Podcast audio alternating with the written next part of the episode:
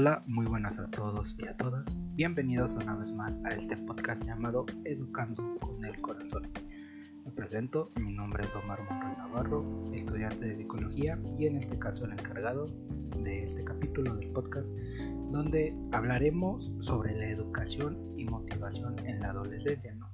Esta, esta hermosa etapa de la vida que la segunda etapa del desarrollo pues, del humano una etapa llena de muchos cambios, muchas personalidades, por así decirlo, muchos amigos, muchas cosas interesantes, ¿no? tanto buenas como malas.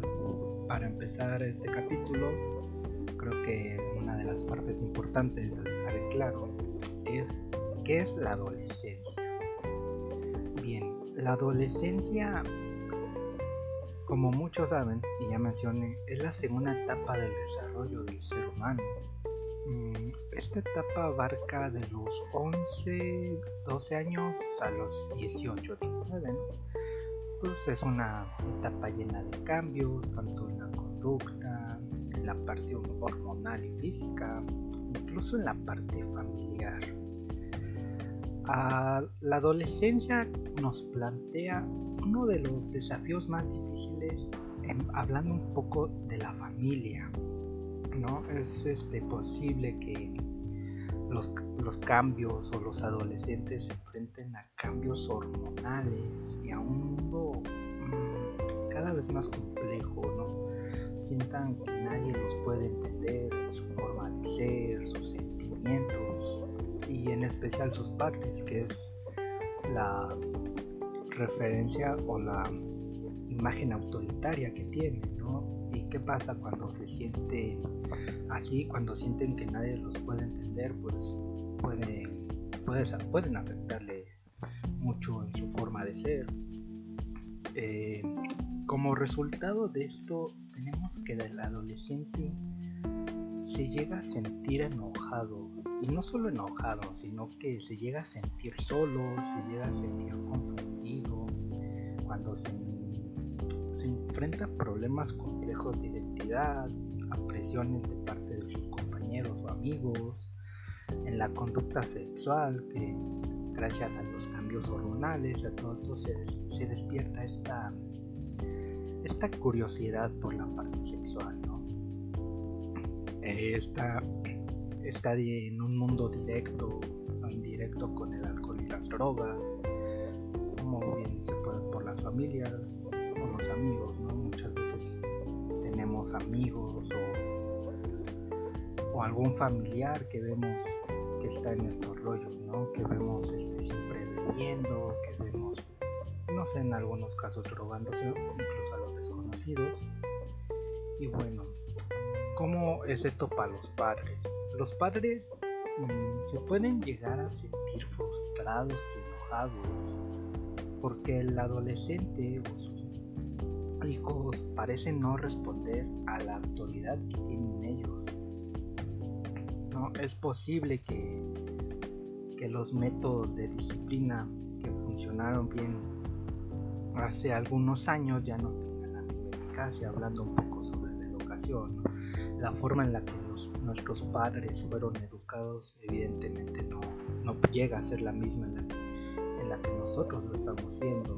Muchas veces nos encontramos, el, el padre nos menciona pues, que en su época no había tanta tecnología, no había tantas facilidades como la, como la que es ahora, ¿no? Y entonces los padres igual al educar al hijo están en un mundo completamente nuevo al que ellos estaban. Se tienen que adaptar a las formas de, la sociedad que, que se ven hoy.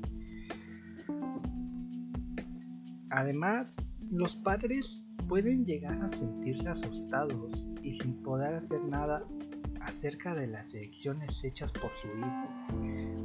Mm, en este punto podemos tomar en cuenta que el adolescente llega a ser muy rebelde, llega a, a ser este hacer algunas acciones mm, que ni siquiera saben por qué, ¿no? Las llegan a hacer por el impulso, por los amigos mismos. O sea, las elecciones que llegan a tomar los hijos, a veces los padres no saben cómo afrontarlas. muchos aspectos, ¿no? En la parte de la escuela, incluso en los amigos que se nos encontramos que muchas veces los padres están en contra de, de alguno de sus amigos eh, que les dicen que se alejen de ellos. ¿Por qué? Porque sienten que no hacen una elección correcta en ese momento, sienten que esa persona puede llegar a influir de manera negativa. Entonces, por eso se llegan a sentir los padres asustados, porque no saben qué hacer o no saben cómo afrontar las consecuencias de las acciones o de las elecciones que puedan llegar a tener sus hijos. Por otra parte, bueno, vamos a especificar un poco qué es la motivación. A menudo o casi siempre oímos lo importante que es estar motivado para lograr lo que nos proponemos, eh, más en tiempos de crisis, eh, como puede ser en estos momentos la pues la parte del confinamiento, de la cuarentena, no, no llegamos a tener una motivación en ciertos aspectos, ¿no? Eh, parece que nos parece que nos hiciera una falta de doble dosis de motivación para llegar a estar bien ¿A qué nos podemos referir con esto? Bien, la motivación es un estado que nos activa, nos dirige y nos mantiene una conducta de nosotros que nos dirige hacia las metas o unos fines determinados. Es el fin o es el impulso que nos mueve a realizar determinadas acciones y a persistir, a seguir en ella hasta que las consigamos, ¿no? La motivación es, es lo que nos da energía y, direcciona nuestras conductas, ¿no? Es la causa de, de nuestro comportamiento. La podríamos dividir por fases. Inicialmente podríamos decir que la persona anticipa que se va a sentir bien o que va a dejar de sentirse mal, en dado caso, al realizar una acción, ¿no? al conseguir una meta, al conseguir algo que nos propongamos. En un segundo tiempo, una segunda fase, podríamos decir que se activa y empieza a hacer y empezamos a hacer cosas para conseguir dicha meta. Aquí, no sé, digo, cada persona tiene una meta, los adolescentes muchas veces tienen metas un poco, no sé, fantasiosas, pero a veces imposibles. Eh, está la cuando les preguntas qué quieren ser de grande, cosas así, escuchamos a los adolescentes decir quiero ser, quiero ser cantante, quiero ser futbolista, ¿no? Ahí se, se plantean una meta y en este segundo tiempo en el que se activa y empieza, se podría tomar en cuenta por decir un chico que quiere ser futbolista, pues cómo te activas, puedes empezar metiéndote a un equipo pues, de fútbol no profesional, estos de fútbol de sala 7, cosas así, y irte planeando o proponiendo metas cada vez más grandes. En este caso, no sé, se podría tomar en cuenta, ya estuviste en un equipo llanero, vamos a las cosas básicas, y, y ahí hasta conseguir lo que queremos, ¿no?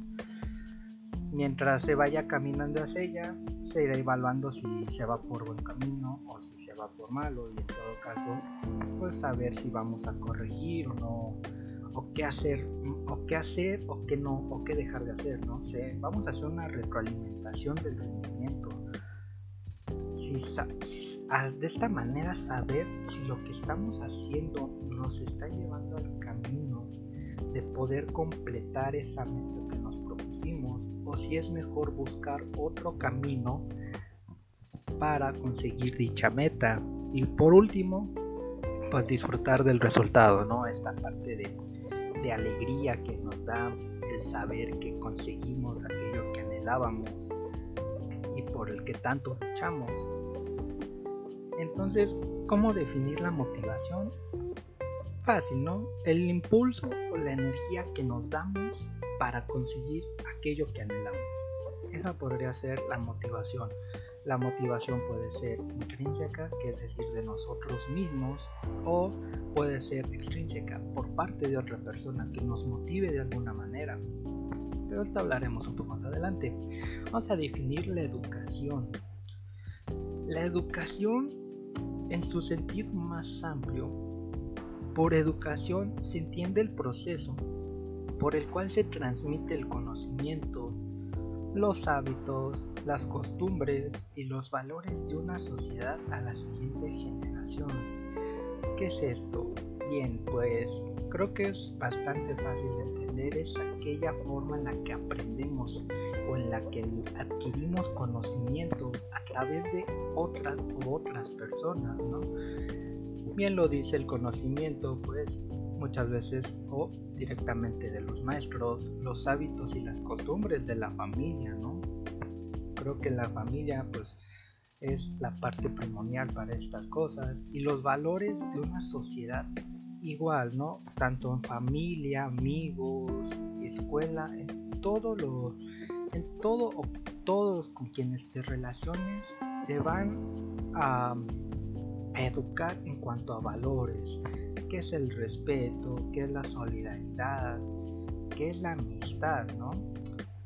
Educación viene de la, del latín educere, que significa sacar o extraer, y educaré, que significa formar o instruir. En este caso, ¿cómo lo podemos explicar? Sería extraer los conocimientos o sabidurías, por así decirlo, de otra persona, ¿no? Para formarnos, para hacer algo, para, para tomar esos conocimientos nuevos y aplicarlos en nuestra vida diaria, de alguna manera. La educación comprende tanto la asimilación y la práctica de las normas de cortesía, la delicadeza y el civismo, de allí que en el lenguaje popular, pues la práctica de estos hábitos de socialización sean calificados como signos de una buena educación. Siempre, hemos dicho o siempre hemos escuchado que una persona dice, es que te educaron bien, es que no te educaron bien. ¿Por qué? Porque es lo mismo, no es una asimilación, es la práctica de lo que aprendes, de los conocimientos que, que adquieres en un sentido más técnico, la educación es el proceso sistemático de desarrollo de las facultades físicas, intelectuales y morales del ser humano con el fin de integrarse mejor a la sociedad o en su propio grupo. ¿Esto qué quiere decir? Es, es un aprendizaje para vivir. Al fin y al cabo, que desarrollamos en nuestras facultades físicas, puede ser en algún deporte, sí, en algún deporte, ¿no? En alguna práctica física, jugar fútbol, hacer gimnasia, cosas así, cosas que tengamos que desarrollar habilidades físicas. En las intelectuales, la escuela.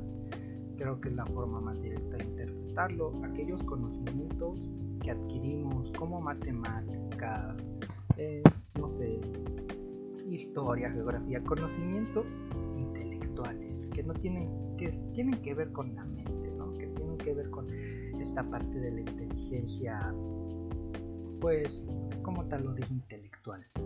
Y moral del ser humano, la moral, lo bueno, los valores, como lo habíamos dicho, ¿no? El respeto, la solidaridad, todo esto, todo lo que nos hace ser una mejor persona. Hay que tener en cuenta que la educación es un fenómeno universal y complejo de la vida social, ¿no? Es indispensable para la continuidad de las culturas. Sin educación, una cultura terminaría. Por decir, hablábamos un poco de las costumbres. Aquí en México tenemos muchas costumbres, tenemos pues la más conocida a nivel internacional, a lo mejor el Día de Muertos. ¿Qué pasa si no se educa o si no le enseñamos estas tradiciones a las siguientes generaciones? Pues se pierde, ¿no? Se hace, se olvida por completo y esto evita que estas culturas o estas tradiciones en cultural ya no tengan una continuidad, o sea, tendrían una extinción, ya no podría seguir porque ya no habría quien las aprenda o a quien se les inculque. Se podría decir que se abarca una diversidad de experiencias y modalidades, las cuales se la podríamos resumir en tres tipos elementales. La educación informal, la educación no formal y la educación formal. Estos tres tipos son los más amplios, pues ya que dentro de ellos pues se da todo un universo de modelos educativos, ¿no? Ya sea por sección, por alguna modalidad, por un área de conocimiento, etc. Bien, hablemos de la educación informal, la primera. Es aquella en la que recibimos mediante agentes de la vida cotidiana, por ejemplo, la educación que se imparte en la familia, en la comunidad, la cual pues nos implica la transmisión de hábitos de socialización, normas, valores, tradiciones, higiene, etc. Aquí es aquella que recibimos día a día. El ejemplo más claro y el que tomamos aquí es la familia. Muchas veces escuchamos que la educación más importante se da en la casa. Creo que es cierto, ¿no?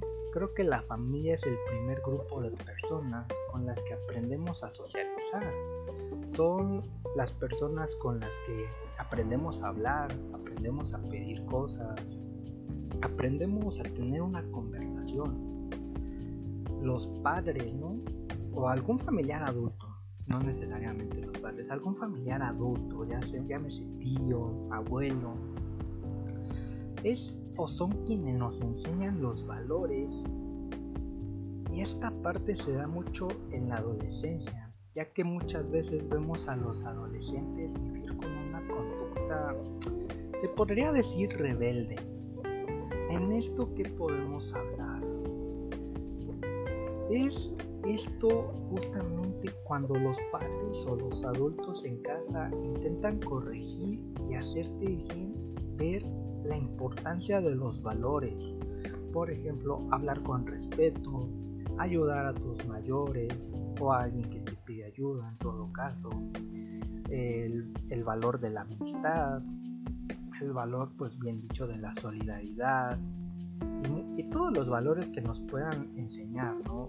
para corregir esta conducta rebelde, esta que muchas veces vemos a una persona o a un adolescente hablarle mal o de forma inadecuada a un adulto, y nos pasa por la mente que falta de respeto. Pues bien, es aquí cuando los padres o los adultos intentan corregir a sus adolescentes, ¿no? Porque es cuando se da más en la adolescencia.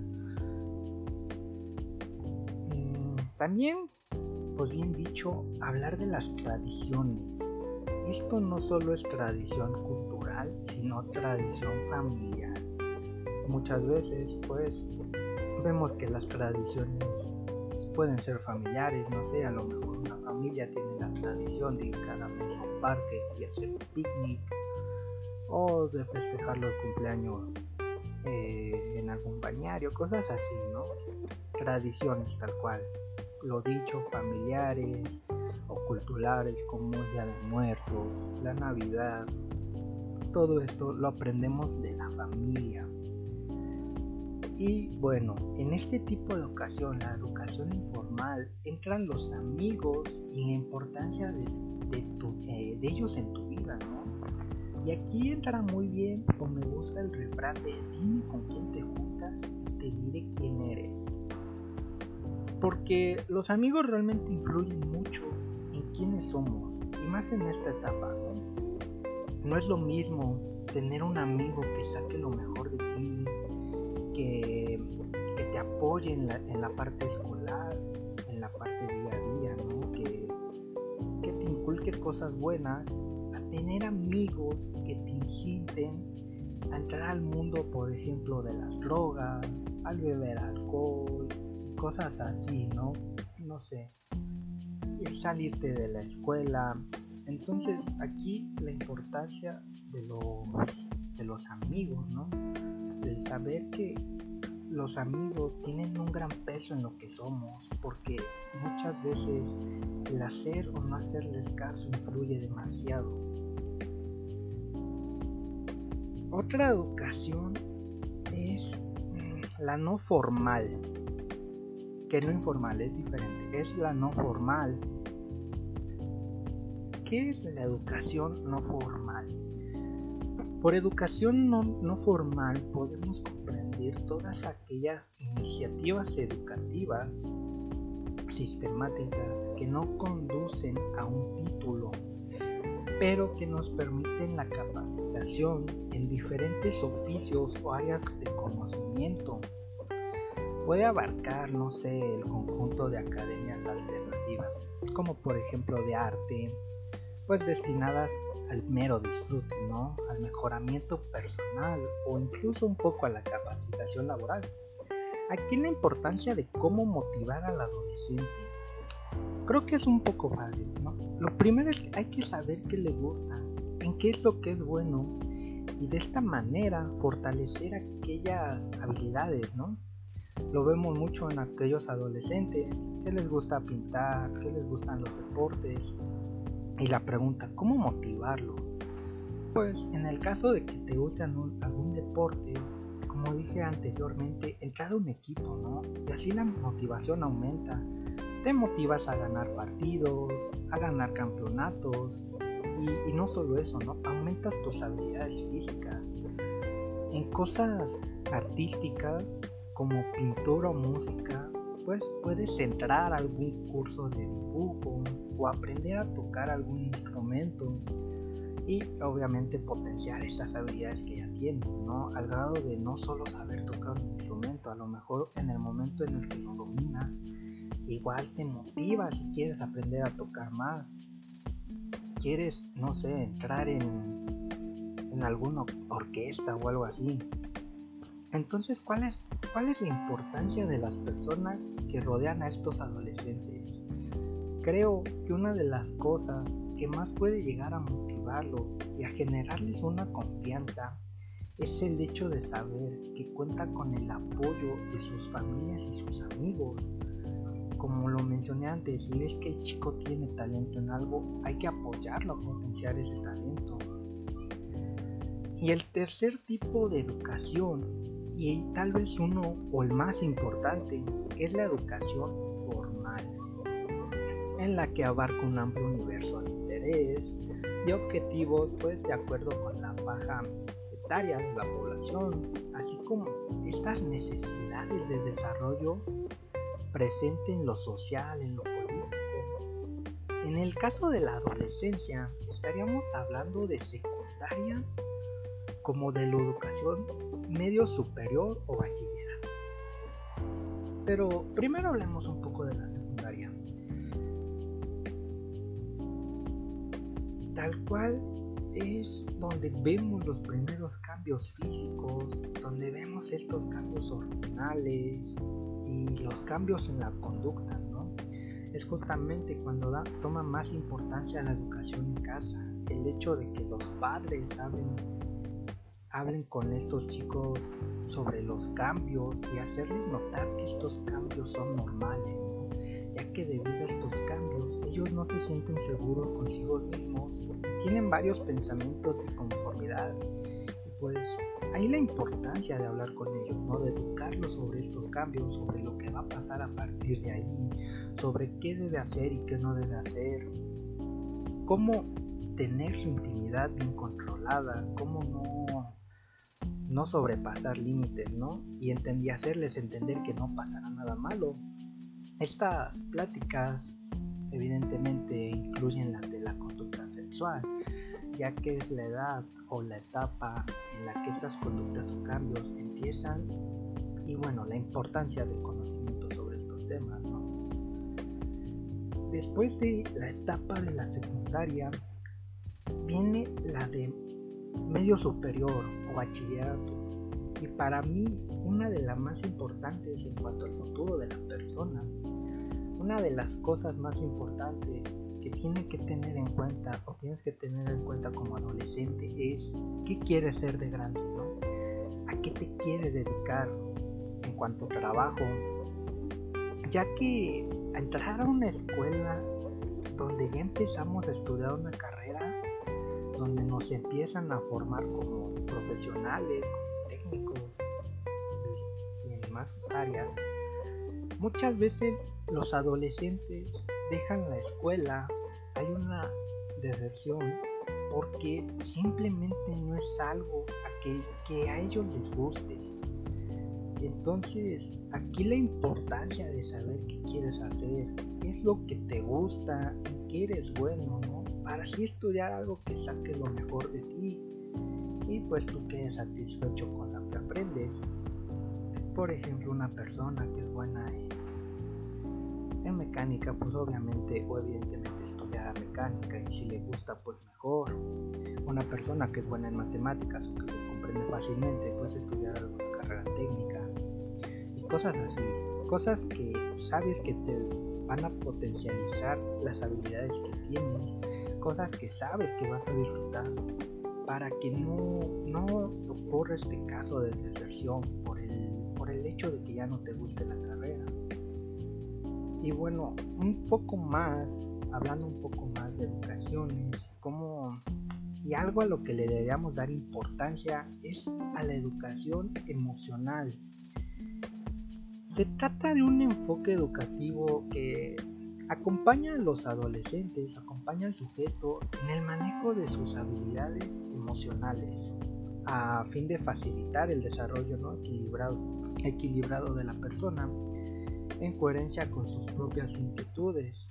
Eh, esto de la educación emocional, pues lo podemos llamar como inteligencia emocional, ¿no? ¿Qué nos permite esto? Nos permite la canalización de los procesos de miedo, enojo, ira, frustración. ¿Para qué? Para controlarlos, para canalizar esas energías, que no las llevemos a un lado destructivo, al grado de herir a otra persona o a nosotros mismos. Así como el fortalecimiento de las emociones positivas estas pues de felicidad y cosas así, ¿no? En busca pues de nuestro bienestar, tanto con nosotros mismos como en relación con nuestro entorno, con las personas que nos rodean. Y bueno, unos tips que puedo dar o que me gustaría dar para esta parte de la educación y la motivación. El primero es para los padres, que es el apoyar a sus hijos y, eso, ¿no? Apoyarlos para crearles una motivación extra, una confianza en lo que ellos hacen y de esta manera saben que cuentan con un apoyo que pues los puede potencializar más, ¿no? El segundo sería ponerte metas tanto a corto, mediano y largo plazo. Las metas siempre van a ser buenas porque es proponernos algo y saber que tenemos que hacer todo lo posible para lograrlas. El tercero, en parte de la educación, es hacer y estudiar cosas que te gusten. Creo que no hay mejor manera